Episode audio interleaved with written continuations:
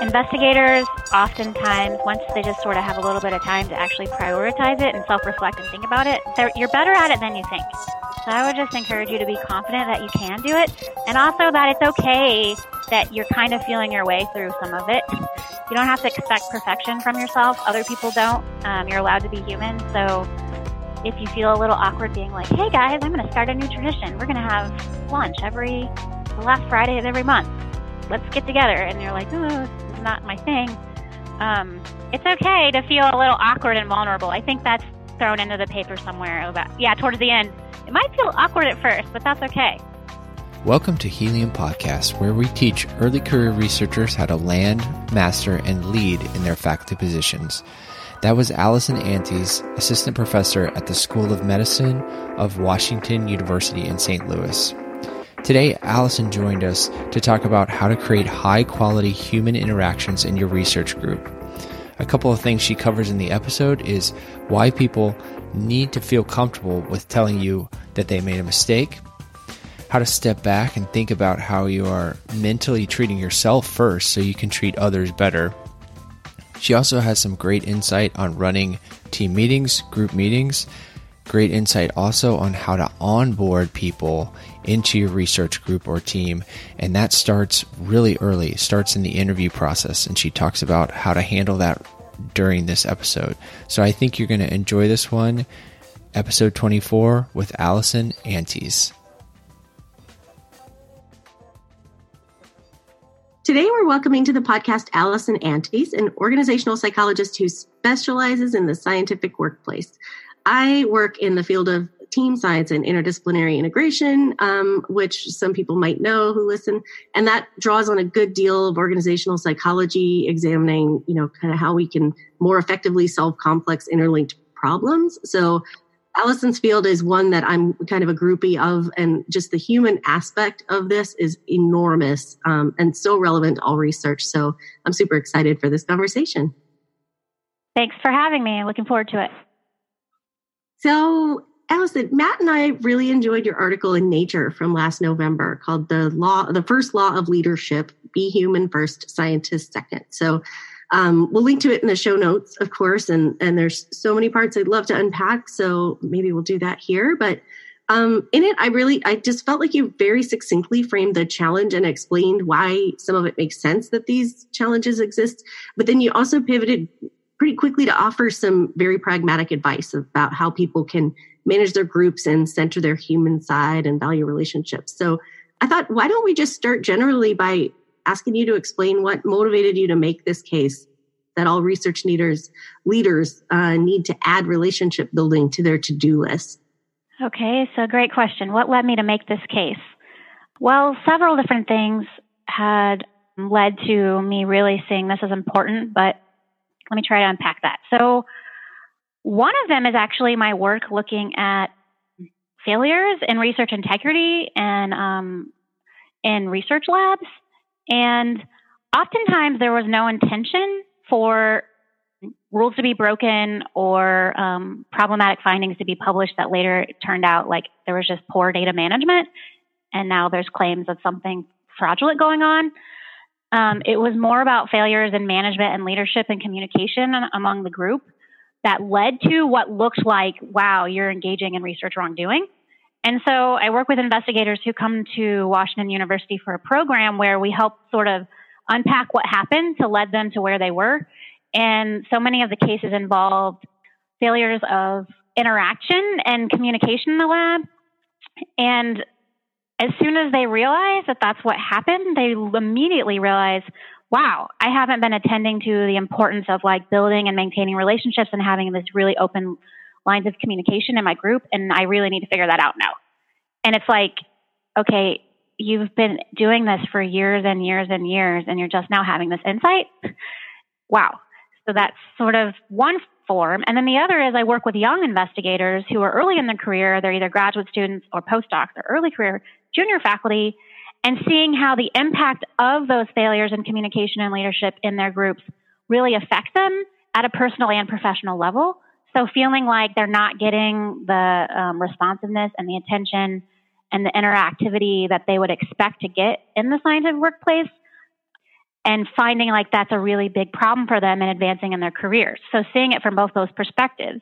And oftentimes from their vantage point, it's not so much about concerns about research integrity, although sometimes they will highlight, wow, I get really concerned that we're not adequately crossing our T's and dotting our I's, and that could lead to problems down the road.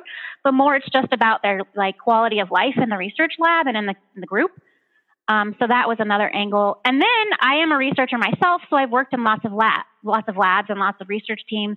And there's a wide variation in the quality of the exchange and the interaction that goes along goes on. And so I've personal, you know, personally experienced it. And then as an organizational psychologist, I know that human interactions in the workplace matter. So if you want innovative, high quality work, you want productivity, you want good problem solving, you want to learn from failures, you gotta have high quality human interactions. It's not just about what's between your ears, your brain. You know, there's also other parts of people and scientists are taught about the intellectual side and sometimes to the exclusion of the human side. And so I was lucky enough to have been invited to kind of share this view that's informed by all these different angles, work with those investigators who've had missteps, work with junior investigators who are just starting out, my own work as a, as a researcher and um, leading teams and working in teams, and then just knowing as an organizational psychologist, wow, scientists really don't appreciate how important these dynamics are. So that was a long answer, but I kind of just explained to you the last like 10 to 15 years of my life between all the things I've been doing. So I tried to summarize there for you what really informed what I've been up to lately. I think that I think it was really exciting for me because on the podcast we've we've kind of touched on some of these subjects and depending on the episode but ever since our, we recorded episode 2 where we were talking to our friend Jose Serrato about building a a good group vision and culture I always kind of wanted to get back to the practical side of, you know, just thinking about someone, let's say, transitioning from a postdoc into a faculty position. What are the, you know, some of the practical steps that they can follow to try to get to this level where they have a really strong group culture? And when I ran across your article, I was like, Eureka, this is perfect. We have to have Alison on the podcast. Um, and so I wonder if we could just like walk through some of these approaches and maybe you could color color in between the lines a little bit more. And and I know that task one is to put recurring one-on-one meetings with members of your group on your calendar. And I know most people intend on doing this, but sometimes they they let this slip. And maybe you can talk a little bit more about uh, what you've learned in terms of that. Yeah. Okay. So great question. So I definitely agree with you that um, most people appreciate that it's important. It's important to have some exchange, have inner relationships, and build a good group culture. But then it goes down to how do you do that? What does that look like in practice? So the idea between having um, recurring meetings is with individuals in your group is you can't build a relationship if you're not interacting with people just can't just literally cannot happen because you have to have those exchanges. So I would say a really, really important piece there is to you have to prioritize those interactions. And so to make it concrete and make sure that it's there and it's happening, you got you put it on that calendar and you schedule it and you make it a priority. And prioritizing I think is a challenge because we're we have so many pressures coming at us as researchers to do so many things. And we, it's hard to see exchanges with other people as a good use of time sometimes because it doesn't feel like you're being quote unquote productive. So to prioritize it, my recommendation is to see it as an investment. Like that 20 minutes or 30 minutes or an hour, whatever it is, is an investment in, it's an investment in the relationship, but more importantly, in science because you're going to increase productivity. You might increase the pers- retention of the person in your group and going to this idea that you want to build a group with a good culture you're going to increase your reputation as a researcher that has a good place to work. So you're going to attract better people. So it's like that short term, long term tension of like, man, I really need to answer some emails and write another page on my paper versus, man, I really need to sit down with a trainee or a student or a staff member and talk about what they're doing and get into their, you know, provide guidance for them. That has a longer term it's a longer term impact. It has an, it's an investment that you don't see as immediately and it's not as concrete. And I think oftentimes researchers are going to go to the concrete. Also, it's not necessarily what feels as natural. So it might feel more natural to be like behind your computer with your door shut writing an article versus like you know, walking down the hall or I don't know, depending on how far you are from your team, opening your door and walking out um, and just kind of saying, how's it going today? I think that's uh, so many good points there. Just, you know, the, the tendency toward doing the thing that's on fire and there's always going to be so many things on fire. Yes. But it's kind of a very, it can be a very slow burn if those investments aren't being made.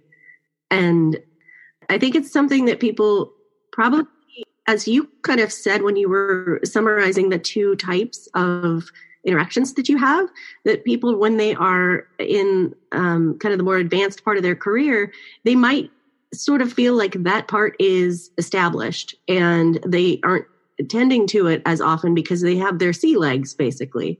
So, I mean, I, I like the idea that you're saying put it on your calendar, think of it as an investment, protect that time, and then just kind of do it religiously because you need to water the garden type of thing. Okay, so I'm going to stay on task because Matt is always like, okay, we've got these six things, and and there's so many interesting directions we could take it. But my uh, my next thing to ask you to unpack is the second task on your list of pragmatic advice, which is to invite people to share both complaints and highlights. I think this is huge in my view to uh, making space for people to feel heard and safe to offer critiques and not only have the positive kind of emotional spectrum, um, especially in light of the power dynamics. So could you talk to that? Yep, absolutely. So, inviting people to provide per feedback and their perspectives, there's a lot of pieces to that. So, one is just from a human side in terms of building relationships, is there's really no better way to make people feel valued than, than that they feel heard, that they have a voice. So, um, also, if you're trying to build your relationships and build yourself as you know an outstanding leader of, of scientists, you, a really good way to understand how you're doing and progressing is to get some reflection back and some feedback back and to hear how the people who are working with you feel about working there. And then also from a science side, you're cu- cultivating an environment where people are open and transparent. And that's really important because my work has really, really highlighted the importance that people feel comfortable telling you about problems, challenges, and especially about mistakes. And also thinking about the types of people that do the work we do these are people who have gotten A's, lots and lots of A's throughout their life. They're not really used to messing up. And they're not necessarily used to highlighting that they messed up. But if you want rigorous, high quality research, you need people in your group who are comfortable saying, oh, put on the brakes, something's wrong, or oh, I made a mistake, or there's a problem. So it's cultivating that in culture where people feel comfortable airing concerns. And that could be about the science, and it must be about the science, but it also might be about the workplace environment or that there's sort of some tensions and you tried to, you know, maybe the students say, there's some, t- some tension between myself and this other individual. We tried to, I tried to approach them and um, address it. I don't know if it's working. Could you provide some guidance? So there's both that, there's the interpersonal side, um, like you started with earlier. You said, you know, addressing conflict, and then there's the the science side. And I've talked to a lot of researchers who actually say, I explicitly tell people in my group, like science is hard. Things go wrong it's a, you know, we're going into the unknown. This is hard stuff. I expect that you work really hard and I have high standards, but I also know you're human and I'm human too. So like, I need to know about mistakes. I need to know about problems. I need to know if you think something's going wrong. Like, I just need, we need to talk. We have to communicate. We have to have openness. And so you're fostering good research that way. And then you're also fostering an environment where people feel respected and they feel trustful and they feel open.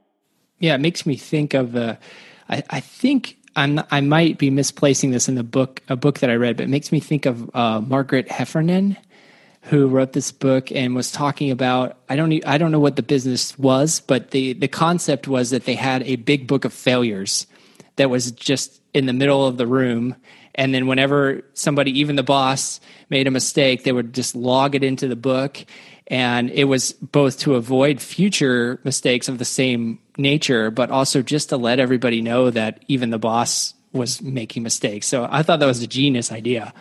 Yep.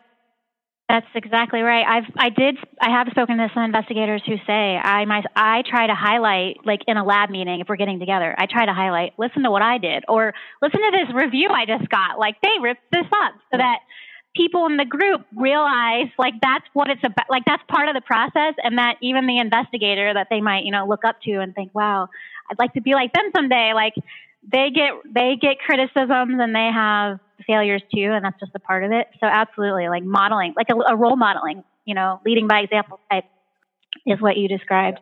Yeah, and I think that that's one of the beautiful opportunities of the apprenticeship model that academia is really um, kind of adopts is that you know you're apprenticing with someone so that you, you need to be able to look behind the curtain and see how it all works. And if you're just seeing the show and not the backstage you're not going to be able to put on the show later you know?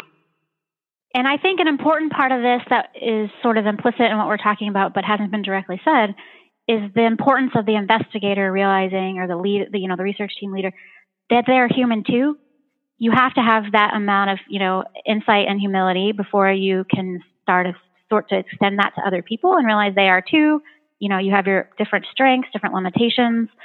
And um, also, I found an interesting kind of phenomenon where, uh, and it definitely would be reinforced by literature in the field, like it's hard to treat others kindly and like build respect and trust if you're beating yourself up and not realizing that you're a human and you have limitations and you need to have your own emo- emotional and mental reserves intact to interact well with others. So that's sort of another piece that maybe didn't come through too much in my nature piece of like, because it's so much directed at how would you interact with others, but you have to think about how you're interacting with yourself, if that kind of makes sense. Like, treat yourself with some humanity and like occasionally maybe, you know, pat yourself on the back, take a break. Um, I've that's you know I've spoken to investigators who actually kind of said it like you need to get some sleep or you're not going to be good at building relationships with other people and also you may not be setting the best example. Like certainly there's times yet where you might not be sleeping, but it's not necessarily sustainable. if you're listening and you're out there looking for a faculty position, we made an email course, a six week email course that where you get one email per week for six weeks on how to land your faculty position without feeling stressed, overwhelmed, or isolated.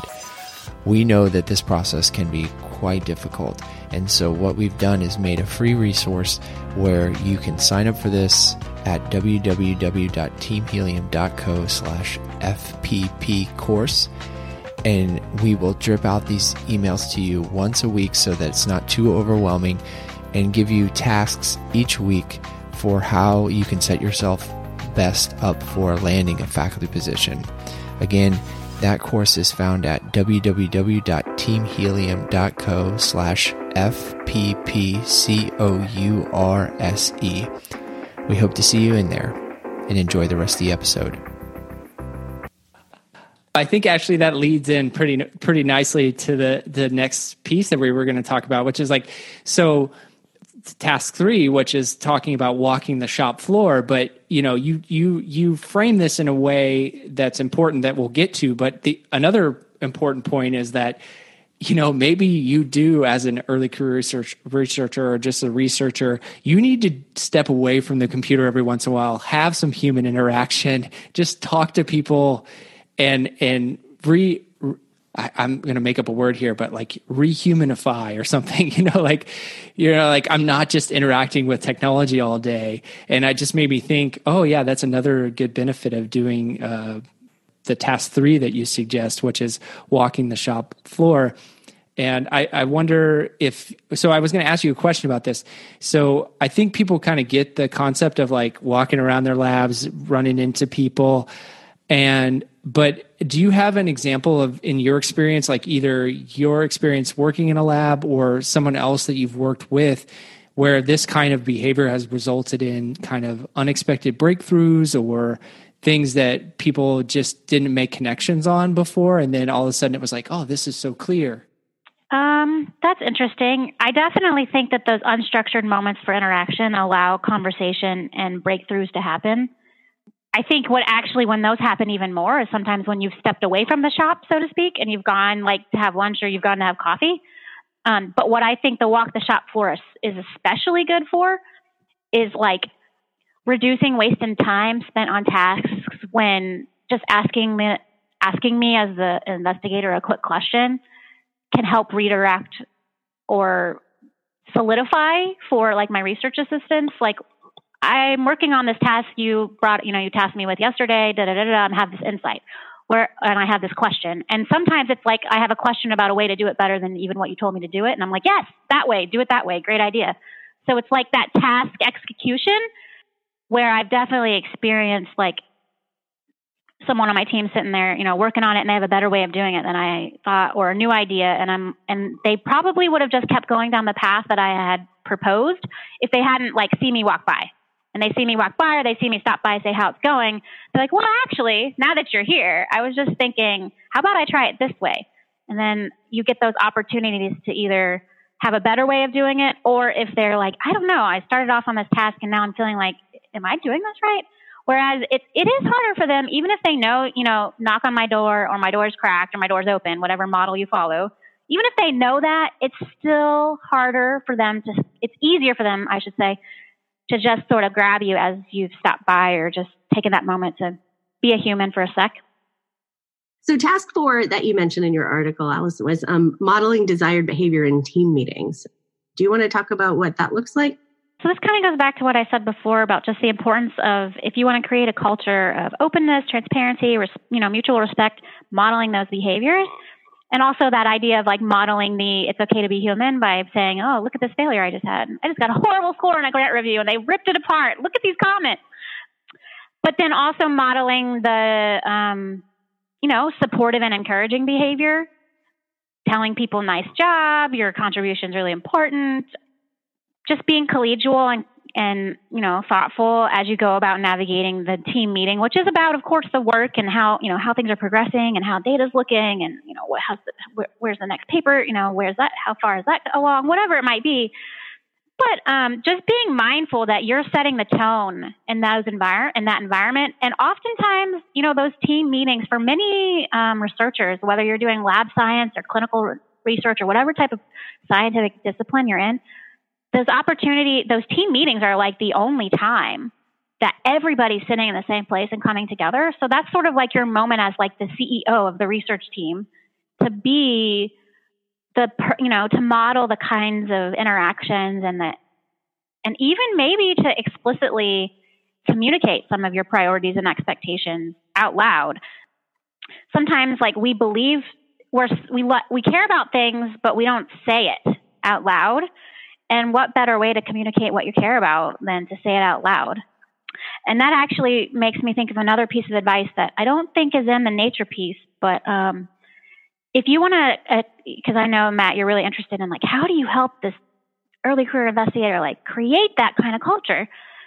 Start from the day you're bringing somebody into the lab or thinking about bringing them into the lab or hiring them, whatever kind of model you use. Um, whether you're, you know, got volun, you know, graduate students coming in or you actually hire staff, whatever it is, like an interview environment, like it should be noted. Like this is a, you know, my research group, we're really highly collaborative. We get along well. We're really productive. We, you know, whatever it is, whatever those qualities of a research group are that you care about, say it from the beginning and start setting that tone from the from the interview and then that bleeds over into their their mental kind of understanding of hey this is the group i'm coming into. I actually spoke to an investigator who told me i know this sounds silly but i actually asked people in the interview are you nice and effective like i can tell you're effective by looking at your vita but are you nice? Because i want people here who are nice and effective. And he's she's like usually they look at me like are you kidding? Is that a trick question so I was going to say another piece of advice. So, like, if you start at the interview phase and like on the onboarding, so there's sort of this period, this awkward, weird period when you're bringing people into your group of like, there's people who've been there and so they kind of know how things work, and people who don't, and being really sensitive and attuned to the idea that like outsiders coming in, newcomers, they don't know how things operate, and giving them a little bit more attention and time for building that connection and getting an, an understanding of wrapping their head around how things work that's another important piece of like fostering that culture. So making sure they don't feel like they're like completely jumping into the deep end and have no idea how things go, like trying to kind of bring them on board.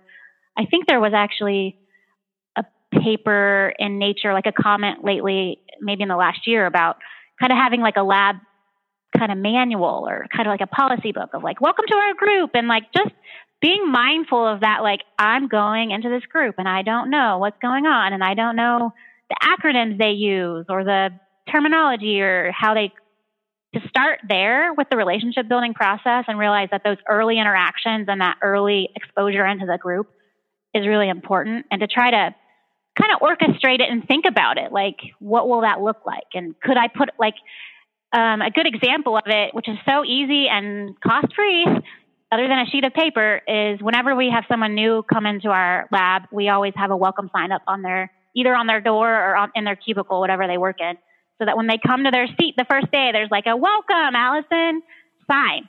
And it sounds silly but people keep them up. Like people have been here four or five years they still have their sign up. It, it, makes me think of this book that I haven't read, but I read some some snippets from it. It's called I think it's called Moment, and it's from these uh, authors Dan and Chip Heath, and they talk about the most important things that people remember from like events and other things like that, and oftentimes they remember the beginning and the end.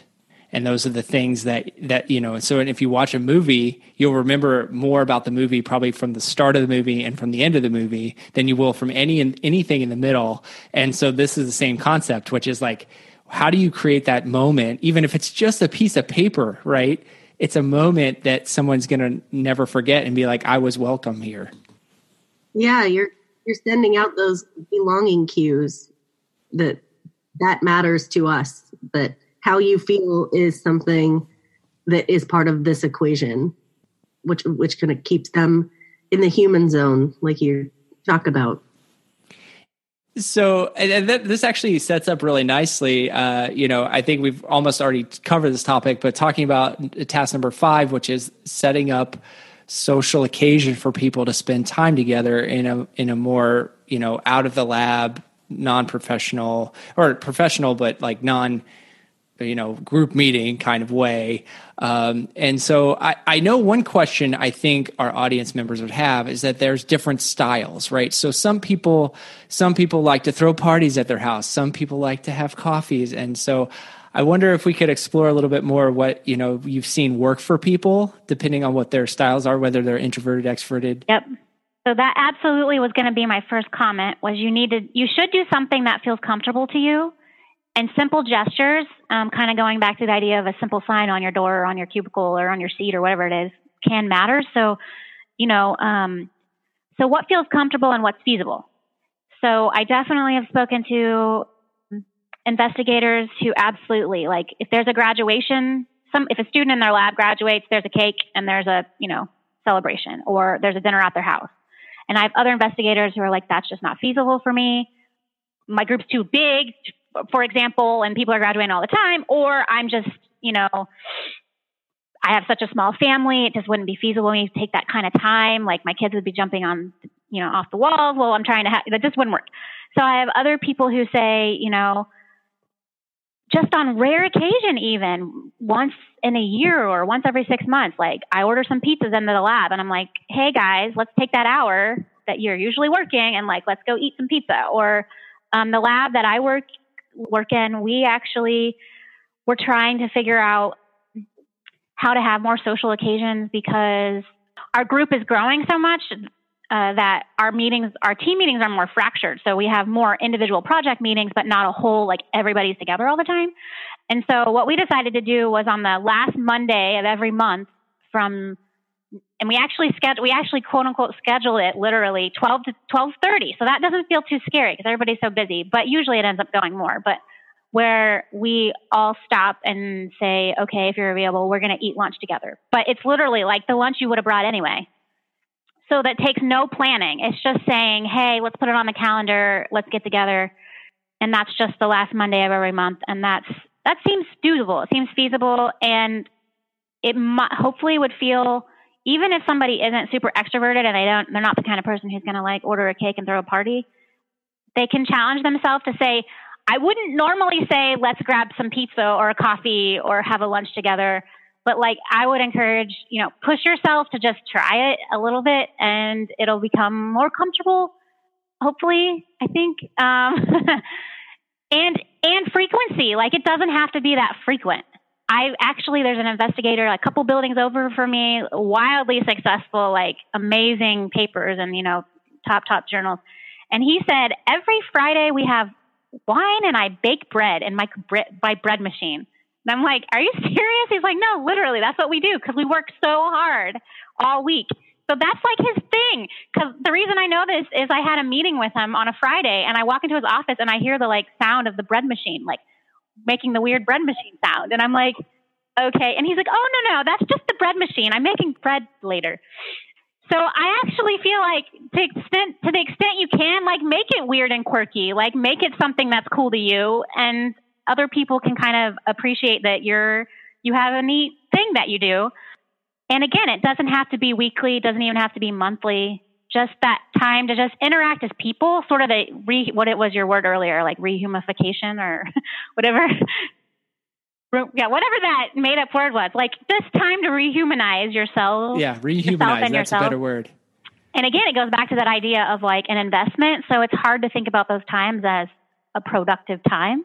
But if you think about it, like if you're talking about 30 minutes or 45 minutes once a month or an hour every six months or a bigger, more extended period of time once a year, that's very likely to be an investment worth making. Yeah, and you know, we were talking before we started recording about how all of all three of us on um, in this conversation have young families and i don't know about you all but i've had the realization over and over like oh i'm in charge here. Like i make up the traditions for us. Like we my husband and i you know like it's to us what happens um on easter morning or whatever. And i feel like it's the same way. It can look anything like what you want but it's it's sort of an intentional realization continual realization that you're setting the tone like you said and that it can look like it looks like for you. If it's bread and wine on fridays that sounds that sounds ideal for me. You're on you're like i'm on board. Yeah, yeah um, or if it's you know i love the lunch thing because something about doing a, a very mundane um, activity together actually kind of really brings you all to the same level. It's almost better than if the tradition was something fancy, right? Um, that's all those are great ideas. Yeah, it made me think. It's like it's funny that you brought up bread and wine because I was thinking of I was I was I'm very grateful that I had some time. I was a postdoc in France, and every day they're very respectful of their eating times. And every day the whole lab would go over and eat at the canteen together. Just that was just what was done, right? And so it was like built into the system that they had this social time that wasn't even questioned right? And in U- in the U.S., we tend to just be like, "Oh, I can drink my Starbucks and eat my you know sandwich while I'm running yep. down the street." Yep. Uh, and we've lost we've lost some of that. We got to get it back. And if it's a bread machine and and uncork wine in your office, then you know I'll take it. So we will get back to task six, but this is, I think, just leading so perfectly into this question because you talk about, you kind of close the article with this idea that, I think it's closing the article, the, the idea that you often as an as a new early career uh, researcher investigator with with your own lab you're establishing yourself you're adopting your mentor's habits um, and, or you say, as you say, inheriting them. So I think this, what you're talking about, is a, a leading right into that that topic. And so I don't know, you know, what what other advice you would have for someone in, in terms of trying to like rethink and you know like like christine said right I, actually i'm in charge i create the traditions here um, getting into that mindset and really uh, owning it yep um, so it definitely takes intentional reflection. It takes a bit of intentionality early on. Um, I think, I hope that many investigators actually see that as an exciting opportunity. It definitely is a challenge, but you can ask yourself, like, what things about my mentor do I want to inherit and adopt? Like, what kinds of things made me feel valued and appreciated and made me feel, you know, creative and productive? And then if there were things that you were like, well, I think I'm going to try to avoid that behavior. Um, I definitely speak to investigators who absolutely intentionally are adopting things that they saw because they say, man, I was so lucky to work in this vibrant, rich environment with this fantastic um, investigator, and I have others who are like, I am very intentionally avoiding adopting and creating, uh, uh, you know, uh, engaging in certain practices because of what I've seen. So it is like a, it's like a, a self reflection, mental, internal dialogue moment. I mean, you, you, maybe even you write it out. I don't know, but you can't know what kind of culture you want to create and what behaviors you want to engage in to create that kind of culture until you've sat down and asked yourself, like, what are the qualities of an environment that I want to have? What is it? If at the end of the day I'm successful at doing this, like I buy the idea, absolutely, I'm um, I'm absolutely on board that I need to have and I want to have a healthy, vibrant culture in my group. Then you have to sit down. Well, what would that look like? What are the qualities that you want it to reflect? And then what are the behaviors on your side that will build that up? And it is, it is, you definitely, I mean, to be fair, you have an easier go of it if you came from a group where you saw it done the way you want to do it. That's an easier go of it. Investigators, oftentimes, once they just sort of have a little bit of time to actually prioritize it and self reflect and think about it, you're better at it than you think. So I would just encourage you to be confident that you can do it and also that it's okay that you're kind of feeling your way through some of it. You don't have to expect perfection from yourself. Other people don't. Um, you're allowed to be human. So if you feel a little awkward being like, hey guys, I'm going to start a new tradition. We're going to have lunch every, the last Friday of every month. Let's get together. And you're like, oh, this is not my thing. Um, it's okay to feel a little awkward and vulnerable. I think that's thrown into the paper somewhere about, yeah, towards the end. It might feel awkward at first, but that's okay. Yeah. I mean, we're researchers. There's, there's plenty of awkward moments to go around. it doesn't, we don't have to um, yeah, embrace it. yeah, we have a, a, little bit of inoculation, right? Um, well, so I really like what you're talking about there too, and I I also have kind of a follow on question related to this is sort of spanning the two groups that you work with. So I guess my question is what you would say about how approaches might change over the course of a person's career because.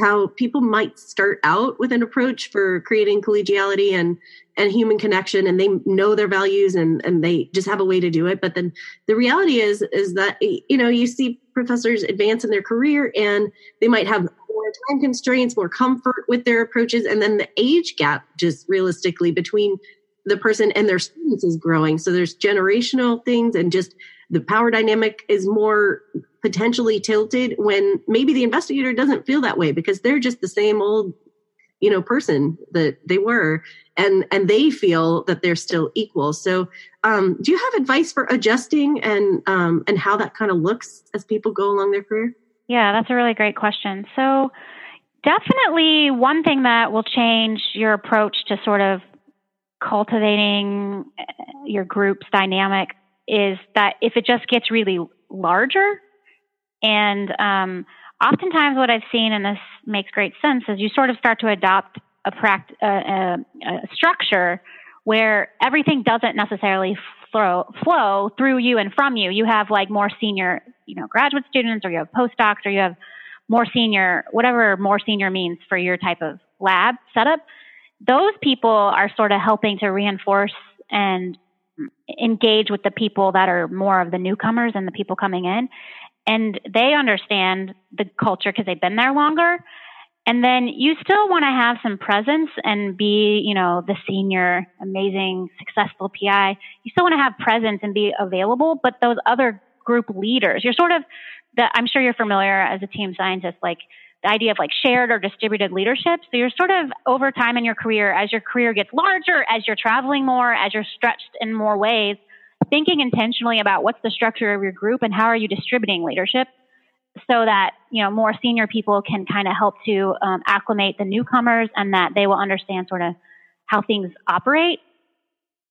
Does that address your question yeah i think that's really practical and good and you know you don't have infinite resources so what you're able to do and what makes sense to do might change um, and and those are some good ideas kind of maybe it's it's sort of like your company growing and you need a layer of middle management and so then there's sort of um, you know you have to not only know the culture that we were talking about all these practices and behaviors you want to model and you brought up how it's good to have a manual but um, you know maybe indoctrinate and kind of mutually agree upon a culture that this upper leadership of your group can help keep alive. That's a, that's good advice. You know, and I, I, think, and so far we've been very, I guess, internally, and also in your article, there was very much an internal focus on like the group you're establishing or the group you're running. But the, the last piece of advice or the last task that you have um, listed is to actually advocate for this type of behavior out outside of your immediate research group or research team and kind of share best best practices with people and, and things that have been successful and actually we're kind of doing that now on the podcast right so any other advice for people like maybe maybe a junior i'm thinking maybe in, in terms of a junior person as someone who's an early career researcher trying to do these kinds of things and also explaining to their maybe senior colleagues uh, their motivations for for why they're doing what they're doing. Maybe you have some experience with that, or you've gotten some feedback that you could talk about. Yeah, that's a great a great question. So, one piece of advice is because you asked, you know, what do you have any other advice for early career um, researchers and like trying to navigate this and do this? One is draw on your your community, and that might be peers. So you might have peers and other early career researchers around you who are also totally in the same boat as you, and they're thinking, "Man, I do want to. I, be, I believe I want to create a great a great culture. That's really important." So peer to peer mentoring, sort of, or peer to peer coaching, if you will, of what works and what doesn't work, can be really really helpful. Another thing is, even though we don't often talk about these dynamics and how these are important to successful research, there probably are many senior investigators at, at, around you that have seen lots and lots of scenarios. And so they have the best case library in their brain that you could ever ask for. So asking them for advice about how to navigate if there are, you know, maybe conflicts or issues that you're not sure how to navigate. And I think asking them for advice people that you identified as like, you know, great, great role models, I think is a great four-way into explaining to them that you really think this is important and you value it. So that then it can become more of a culture more broadly, maybe in your department or at your university of talking about these other pieces of successful research that often are not as um, readily, you know, communicated. And I was getting ready to say that's the other thing because you were asking me about communicating to senior people. I mean, I I think it's fair game to communicate in a I mean, I don't know how often you're getting together with your division chief or your department chair to talk about probably at least once a year your annual review. But there's more and more conversation about, man, should some of this stuff be talked about there? Should it even be measured? Should it be talked about? And I think it's fair game to maybe it's not the bulk of the conversation. Maybe the bulk of the conversation is the typical, like, how's your grant writing and your publications? But maybe talk about like, man, like I, you know, this year I brought three new graduate students in. I've got these other people. Like things are really going great, and emphasizing like the role that they play in fostering your effective research and and and communicating that you value that as a part of, as a professional. Yeah, and I think it's it goes back to what you said at the at the front end, which is you're communicating that this is a long term investment that you're making and this this is this will this will play itself out in in research productivity for many years to come it's not you know necessarily present in the current record right? But it's you're you're putting you're putting stakes in the ground for future um, future successes basically. Yeah you're really building an academic family tree kind of.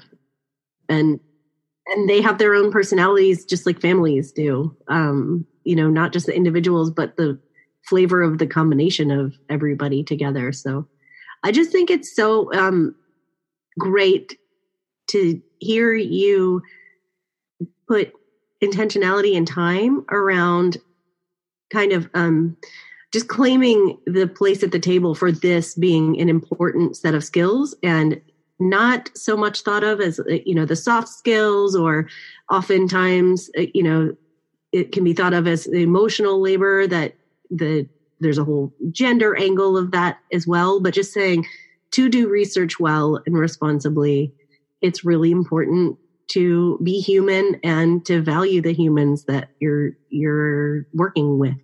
Yeah, I it's really interesting because I definitely having worked with different researchers in different um, phases of their career, I definitely get the feeling that you know mid career researchers across all those career stages most will, that will say this is important, or they'll realize it's important once something happened that made them realize it was important. But the mid career and the junior researchers of that, especially, are really starting to recognize like that this is important. So I'm hopeful that it will become more of a natural part of the conversation. Um, but I definitely think the more that people who think it's important and are making an intentional um, commitment to it, the more that they talk about it and bring it into the conversation, the better. You know, if you're talking about culture change, we're talking like broader across, you know, disciplines and science. And I think it's a perfect time for it because there's such a heavy emphasis right now on like transparency and openness in culture or in science. And what we're usually talking about is like the broader scientific community. But transparency and openness and all that, that starts, you know, at the individual level of a lab. And then it bleeds out more broadly. Um, and people are just having, you know, intense conversations, especially where I am in biomedical um, side of things about rigor and reproducibility. And so I feel like the time is ripe to bring in this other piece of, you know, it is about rigorous methods and approaches, but it's also about the human element of how do we together execute rigorous methods and approaches and how are we, you know, how do we talk about data and talk about mistakes and have a culture within our own group where we feel open and transparent. Yeah, I think I think you've given our listen, listeners uh, a good challenge there, right? To not only take this take this content in and listen to it, but also be out there and saying this is more about changing the culture across science and and and and kind of bearing this flag with them and, and and saying that we can make this better and we can we can improve things across the board. And so I, I think that's a great way to end the, the show. And I, I want to thank you, Alison, for for coming on and talking with us for so long on this episode. We we really enjoyed this conversation. Oh well, thanks for inviting me. I was happy to. I hope I said something here or there that was of um, you know um, immediate practical value as we started off talking about the need for actionable practical advice like how do i do it like i believe it's important but how do i do it so if I gave just one piece of advice to just one person, it was worth it. But I'm hoping my the span is broader than that. Oh, I know it is, and uh, you know, not only the information conveyed, but uh, talking about it is is modeling its importance. So it's it's demonstrating and teaching at the same time. Thank you so much.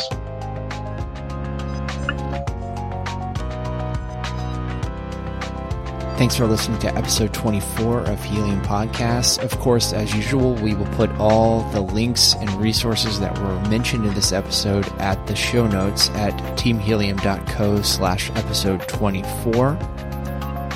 The key takeaway for me from our talk today with Alison was thinking about how you are treating yourself because it reflects in how you treat others. And in fact, it's great because in June we have an entire uh, monthly theme on rejuvenation. And we are recording those episodes now. And we're looking forward to sharing those with you. And if you have any ideas on episodes on rejuvenation, we'd love to hear from you on social media or let us know what you thought about this episode or some of our other episodes on Twitter at Helium Podcast or on Instagram at Helium Pod. We'd love to see you there on social media and hear from you and your opinion. The music for today's episode was provided by Michael Blake, who can be found at mblakemusic.com. The edits for today's episode were done by Zach Hendren. The episode was recorded by Christine Ogilvie Hendren and myself. Until next time, may your research change the world for the better.